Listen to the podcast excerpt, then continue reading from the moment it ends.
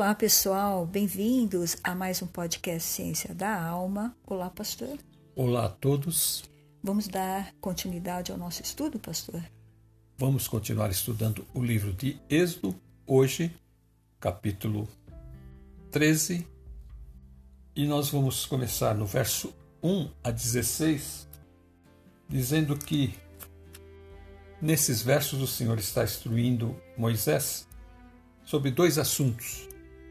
Primeiro, que todos os primogênitos pertencem ao Senhor, ou seja, são consagrados ao Senhor, tanto os primogênitos das pessoas como dos animais.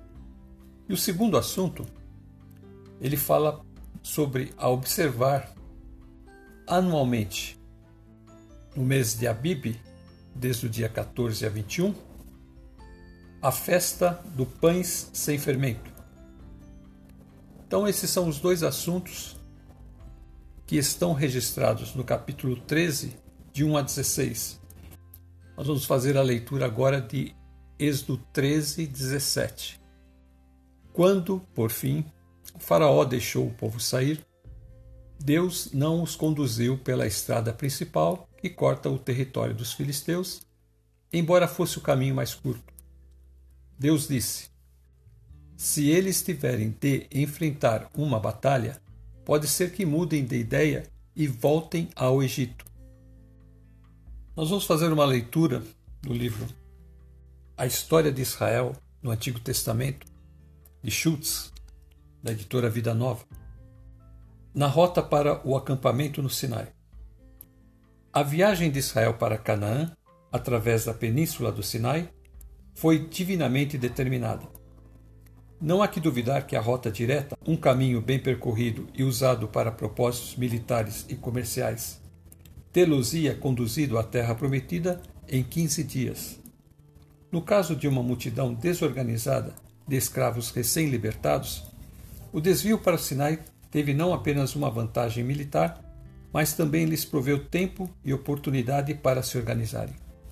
Então, o que o autor está dizendo é que Deus não os conduziu ali pela aquela estrada que havia margeando ali o, o mar que hoje é chamado Mediterrâneo.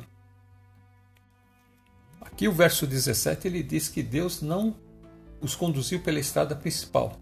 Essa estrada principal é a mesma estrada pela qual trouxeram José quando José veio para o Egito. Era uma rota militar e comercial. E essa rota que passava pelo Egito e depois pelo território dos filisteus era a rota mais curta, era o caminho mais curto. Eles demorariam só 15 dias para chegar em Canaã. Mas Deus percebeu que se eles fossem por ali e tivessem que enfrentar uma batalha, eles poderiam mudar de ideia e voltar para o Egito. Então nós temos aqui uma fronteira. Se eles saíssem numa posição reta, eles iriam dar de cara com os guardas que estavam ali na fronteira. Os guardas do Egito, e do outro lado eles iam encontrar o exército dos filisteus. Por estar cheio desses guardas, eles pensariam: agora nós vamos morrer, então é melhor a gente voltar para o Egito, porque eles não iam querer lutar. Por isso que o Senhor falou: se eles tiverem de enfrentar uma batalha, pode ser que mudem de ideia e voltem para o Egito. Por quê? Por causa dessa guarda que tinha. Então o Senhor já está livrando eles desse caminho para eles não terem que lutar agora. Vai ter um momento certo que eles vão entrar em luta com os povos eh, que estão na terra que eles vão ocupar, mas esse não é o momento, é o momento deles se organizar. Por isso que a citação de Schultz é muito importante. É, ele diz que no caso de uma multidão desorganizada de escravos recém-libertados, o desvio para o Sinai teve não apenas uma vantagem militar, mas também lhes proveu tempo e oportunidade para se organizarem. É, porque eles saíram num bando, né?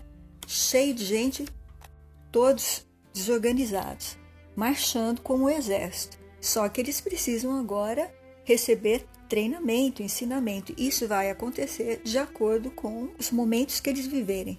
Cada momento que eles viverem vai ser uma situação nova que o Senhor vai ensiná-los a enfrentar.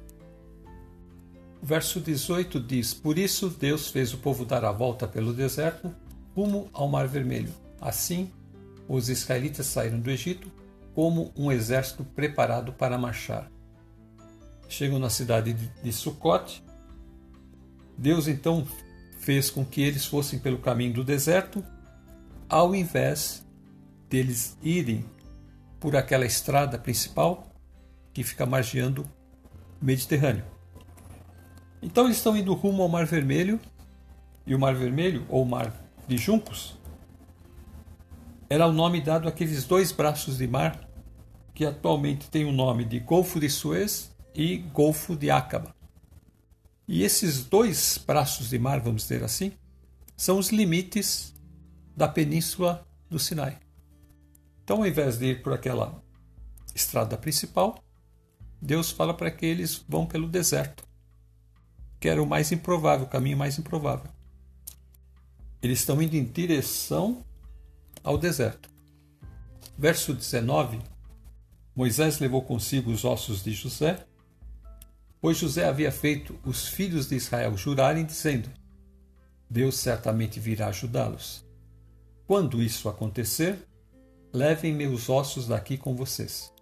Aqui o texto está se referindo a Gênesis 50, 25, que diz: José pediu aos filhos de Israel que fizessem um juramento dizendo: Deus certamente visitará vocês. Quando isto acontecer, levem os meus ossos daqui. Josué 24, 32 diz assim: Os restos de José, que os israelitas haviam trazido do Egito, foram enterrados em Siquém, no terreno que Jacó havia comprado por cem moedas de prata aos filhos de Amor, o pai de Siquém, e que logo passou a ser propriedade dos descendentes de José. Aqui, já em Josué, nós já estamos vendo os ossos dele já dentro do lugar certo que vai ficar aqui na terra que era de Jacó. Jacó comprou essa terra. Verso 20. O povo saiu de Sucote e acampou em Etã, à beira do deserto. Então eles saíram agora desta cidade de Sucote, que hoje nós não sabemos exatamente onde é, e se acamparam ali, no limite do deserto. verso 21 diz que o Senhor ia adiante deles. Durante o dia, guiava-os com uma coluna de nuvem e durante a noite fornecia luz com uma coluna de fogo. Isso permitia que caminhassem de dia e de noite. Que Deus tremendo, pastor. Que Deus maravilhoso. Olha o que o Senhor faz. Durante o dia, essa coluna de nuvem os guiava. Essa coluna de nuvem é uma representação da presença de Deus andando à frente deles. Eles podem ver essa coluna, podem ver Deus desta forma, a manifestação da sua glória. E também à noite, ele se manifestava através desta coluna de fogo. Então é o Espírito de Deus os guiando de dia e de noite. Deus vivo andando com eles, mostrando o cuidado que Deus tem com seus filhos. É um pai cuidando desses filhos tão amados. É, uma coisa importante aqui, que no final do versículo diz que essas duas manifestações de Deus permitia que caminhassem de dia e de noite. Por que, que eles precisavam caminhar de dia e de noite? Porque Deus sabia que eles sofreriam uma retaliação, que Faraó ainda faria uma tentativa de trazê-los de volta ao Egito. Então Deus está trabalhando, orquestrando cada passo para que eles possam então realmente ser livres do jugo de Faraó. E no verso 22, e a coluna de nuvem não se afastava do povo durante o dia, nem a coluna de fogo durante a noite. Aqui nesta outra versão diz assim: a coluna de nuvem sempre ia adiante deles durante o dia e a coluna de fogo durante a noite. Então, aqui é a presença de Deus visível. Nós estamos vendo aqui a manifestação do Deus visível em forma da nuvem e em forma também da coluna de fogo porque essa é a forma que Deus permite que eles vejam dele. Deus se manifesta de várias formas. Porque Deus, nosso Deus, é o Deus invisível, mas para mostrar que Ele está presente com este povo, Ele vai adiante deles em forma de dia numa nuvem e à noite uma coluna de fogo. Imagina só a visão espetacular que esses israelitas têm. Vamos dizer assim, um sinal visível de que Deus está ali com eles. Então, isso produzia neles uma calma, uma tranquilidade. Números 9, 17 a 23. Sempre que a nuvem se levantava de cima da tenda, os israelitas partiam. No lugar em que a nuvem descia, ali acampavam. Conforme a ordem do Senhor, os israelitas partiam e, conforme a ordem do Senhor, acampavam. Enquanto a nuvem estivesse por cima do tabernáculo, eles permaneciam acampados. Enquanto a nuvem ficava sobre o tabernáculo por muito tempo, os israelitas cumpriam suas responsabilidades para com o Senhor e não partiam. Às vezes, a nuvem ficava sobre o tabernáculo poucos dias. Conforme a ordem do Senhor, eles acampavam e também, conforme a ordem do Senhor, partiam. Outras vezes, a nuvem permanecia somente desde o entardecer até o amanhecer, e quando se levantava pela manhã, eles partiam. De dia ou de noite, sempre que a nuvem se levantava, eles partiam. Quer a nuvem ficasse sobre o tabernáculo dois dias, quer um mês, quer mais tempo, os israelitas permaneciam no acampamento e não partiam. Mas, quando ela se levantava, partiam. Conforme a ordem do Senhor acampavam e conforme a ordem do Senhor partiam. Nesse meio tempo, cumpriam suas responsabilidades para com o Senhor de acordo com as ordens anunciadas por Moisés. Então, a nuvem de dia e a coluna de fogo vai mostrar para esse povo o que eles têm que fazer para seguir as instruções de Deus. Se a nuvem ficava parada, eles tinham que ficar parados. Se a nuvem se levantava, eles tinham que se levantar. Então eles vão aprender a ouvir e a obedecer à voz de Deus. Só que aqui eles estão vendo, ouvindo e fazendo. Eles têm que fazer. Então, por isso que agora eles vão ser treinados a ser um exército. Aqui é os relatos que o próprio Moisés escreveu quando está acontecendo a história, ele escreve também e deixa relatado em números. Então, nós podemos ver aqui, acompanhar direitinho o que esta nuvem fazia. Então, veja aqui o Senhor falando com eles por intermédio da nuvem e da coluna de fogo. Glória a Deus. Teve vezes que eles ficaram muito tempo acampados, mas quando o Senhor então levantou-se, eles puderam partir. Êxodo 14, 1 diz: O Senhor disse a Moisés. Verso 2: Ordene aos israelitas que deem a volta e acampem em Pi-Airote, entre Migdol e o mar. Acampem ali, à beira do mar, em frente a Baal-Zephon. Verso 3: O faraó pensará: os israelitas estão vagando perdidos, prisioneiros do deserto. Verso 4: Mais uma vez endurecerei o coração do Faraó e ele os perseguirá. Planejei tudo isso para mostrar minha glória por meio do Faraó e de todo o seu exército. Então os egípcios saberão que eu sou o Senhor. E os israelitas assim fizeram. Então aqui o Senhor continua fazendo a sua estratégia e ele dá uma ordem para que eles tenham a volta, ou seja, para eles irem em direção ao Egito de novo. Eles estavam ali parados em Etã, como diz Êxodo 13, 20, e nesse momento então eles começam a retornar. Vão ficar numa região ali próxima ao mar Mediterrâneo, a poucos quilômetros e Ramsés, da onde eles saíram. Então a estratégia que Deus está usando agora é ficar numa posição que vai dar ao faraó a chance de persegui-los. Porque no verso 3 diz que faraó vai pensar: eles estão vagando perdidos, eles estão perdidos. Agora é a nossa chance. Aqui no meu versículo 3 diz: Assim Faraó pensará: os israelitas não sabem para onde ir. Andam perdidos no deserto. É agora que nós vamos pegá-los. Em outra versão diz que os israelitas estão vagando perdidos prisioneiros do deserto. Agora eles vão voltar a ser nossos prisioneiros de novo. Então, Faraó vê aí a brecha que ele queria para resgatar os israelitas novamente como seus escravos. Ele não se dá por vencido de que os israelitas deixem de ser seus escravos. Ele não se dá por vencido, apesar de ter visto toda essa ruína no seu país através das pragas e todo esse luto da perda dos primogênitos, ele ainda vai se meter com o povo de Israel. Nesse momento que eles estão nesta posição que o Senhor os colocou, uma oportunidade fácil para resgatá-los novamente. Então, mais uma vez, ele vai enfrentar o Senhor dos Exércitos. Uma outra versão diz: Estão desorientados na terra, o deserto os encerrou.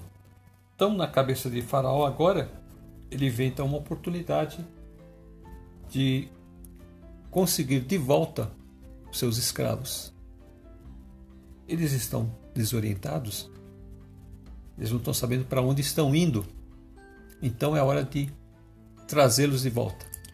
Aqui na minha versão, no verso 4, diz assim: Mas eu vou fazer que o Faraó se endureça e arrependa-se de tê-los deixado ir e os persiga.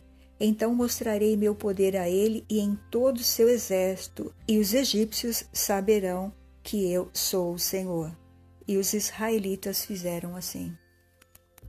Então veja que Deus planejou tudo isso para mostrar a glória dele, está dizendo aí no versículo 4, por meio de Faraó novamente. Então, Faraó fica evidente que a sua natureza é obstinada, é inflexível. Uma pessoa que tem essa natureza jamais muda de ideia. E ele também não dá o braço a torcer, como nós vimos falando o tempo todo a respeito de Faraó.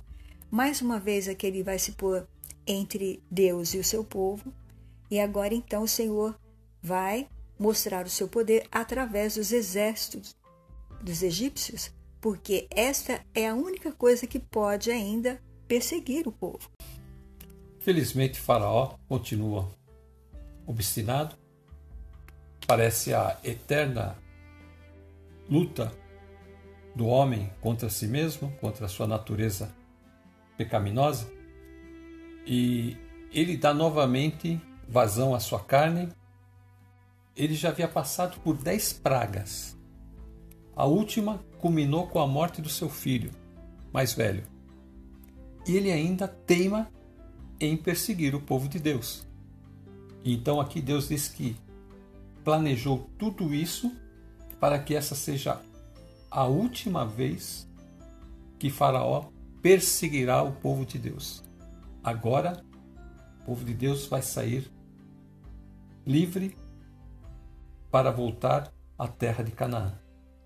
Aqui o Senhor vai mostrar o seu poder a terra deles destruída, seus primogênitos mortos e seu exército destruído. Mas nós vemos a ousadia que o inimigo tem a usar uma vida que se entrega a ele. Até as últimas consequências, ele vai destruindo tudo que essa pessoa tem. A nossa natureza mostra como a natureza de Faraó é uma natureza caída, sempre tendendo para o nosso lado. Queremos sempre fazer a nossa vontade não vontade de Deus. Então Deus mostra aqui que aqueles que se submetem à sua vontade alcançam o favor de Deus, como os israelitas vão se submeter aqui à vontade de Deus. Vão ter que aprender também que muitos deles também têm um coração endurecido e vão cair no meio do deserto, como Faraó e seu povo caíram, muitos israelitas também vão cair no deserto por causa do seu coração duro e por causa da sua rebelião contra Deus. E o que Deus ensina aqui para nós, pastor? Nós vemos aí que existe uma força que não se pode comparar com o poder de Deus, que são esses anjos caídos. A primeira rebelião aconteceu no céu. Os anjos caíram também. E a segunda rebelião aconteceu na terra quando Adão e Eva desobedeceram a Deus. Induzidos por este anjo do mal, essa serpente do mal. Então agora essa rebelião está dentro do coração do homem. O que a gente vê claramente no faraó essa rebelião. O homem querendo ir sempre contra Deus, nunca aceitando a palavra de Deus. Assim é hoje, muitas pessoas estão dessa forma. E nós temos que falar a eles o quê? Que Jesus é o único caminho para acabar com essa rebelião e nós nos reencontrarmos com Deus. Veja que Faraó, ele quer ser servido, ele quer ser Deus, ele quer ter a última posição, ele não quer obedecer a Deus. Jesus disse para os seus discípulos: Vocês pensam que quem é o maior? Aquele que serve ou o que é servido? Saibam vocês que eu vim para servir. E ele faz isso ali no ritual da ceia, quando ele lava os pés dos discípulos em sinal de humildade. Eu vim para servir, ele veio para servir o Pai. Ele não veio para fazer a vontade dele. Então, o Senhor vem nos ensinar, através dos seus princípios, que nós estamos aqui nesta terra e nós recebemos uma missão de glorificar, exaltar, engrandecer o nosso Deus, que é o nosso Criador. E como nós vamos fazer isso? Conhecendo a sua obra, conhecendo a sua palavra, tendo encontro com seu filho. Porque Jesus não veio aqui na terra morrer em vão ele se entregou por nós, como nós vimos falando em todos os episódios. Ele se entregou até o final como servo fiel, como ovelha que estava ali em defesa. Ele foi entregue pelos nossos pecados. Ele não abriu a boca como aquele cordeirinho que foi sacrificado e foi colocado seu sangue na viga da porta e nos batentes. Então o Senhor vem falando eu fiz tudo isso, libertei este povo, mostrei o meu poder, manifestei a minha glória, para que os que hoje ouvirem a minha palavra não fiquem como o Faraó ficou, com o coração endurecido e se colocando entre Deus e a sua palavra, porque nós não vamos vencer. Nós temos que agir como Jesus falou, ser humilde, falar: Senhor, essas obras não são realizadas pelo homem, o homem não pode abrir o mar, fazer uma multidão passar. E toda a multidão de milhares de pessoas passou, e depois então o Senhor manda o mar fechar. Quer dizer, o mar ouviu a voz do Senhor e ele se dividiu no meio. Então, de um lado ficou uma parte dos peixes, do outro lado também toda aquela água louvando o Senhor, engrandecendo o Senhor para que o povo de Deus fosse passando em terra seca, que é o que nós vamos ver agora. Então Deus está realizando milagres. Hoje o Senhor quer realizar milagre na sua vida, na minha vida, tirando esse faraó que está dentro do nosso coração de incredulidade, que vai contra Deus e contra a sua palavra.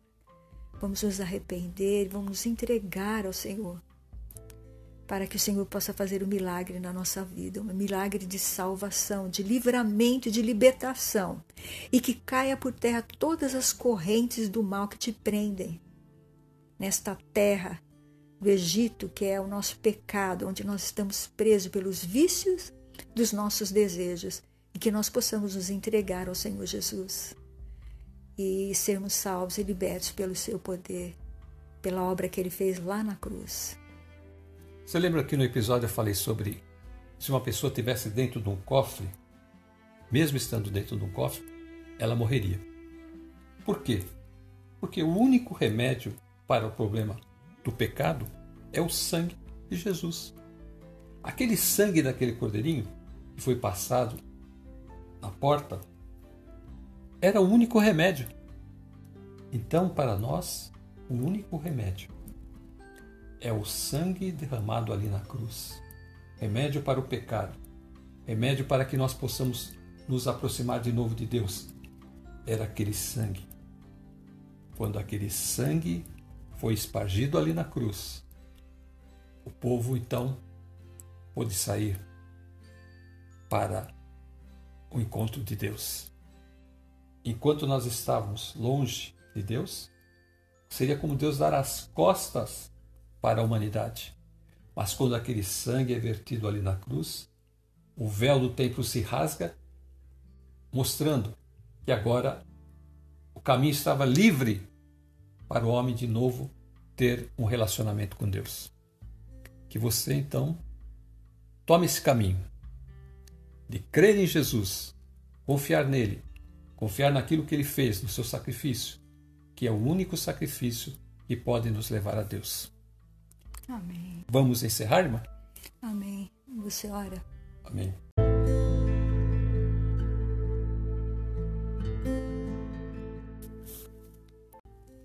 Deus e Pai do nosso Senhor Jesus Cristo, nos livre de um coração endurecido como desse homem, Faraó. Mas dai-nos um coração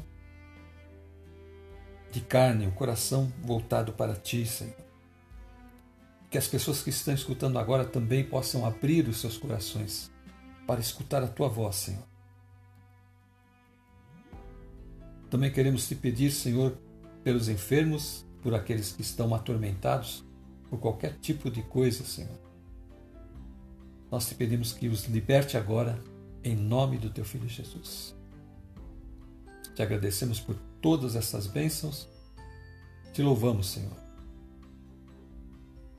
Pedimos em nome de Jesus. Amém. Amém. Vou me despedir dizendo: fiquem com Deus e até a próxima. Fiquem na paz, Senhor Jesus, e até a próxima.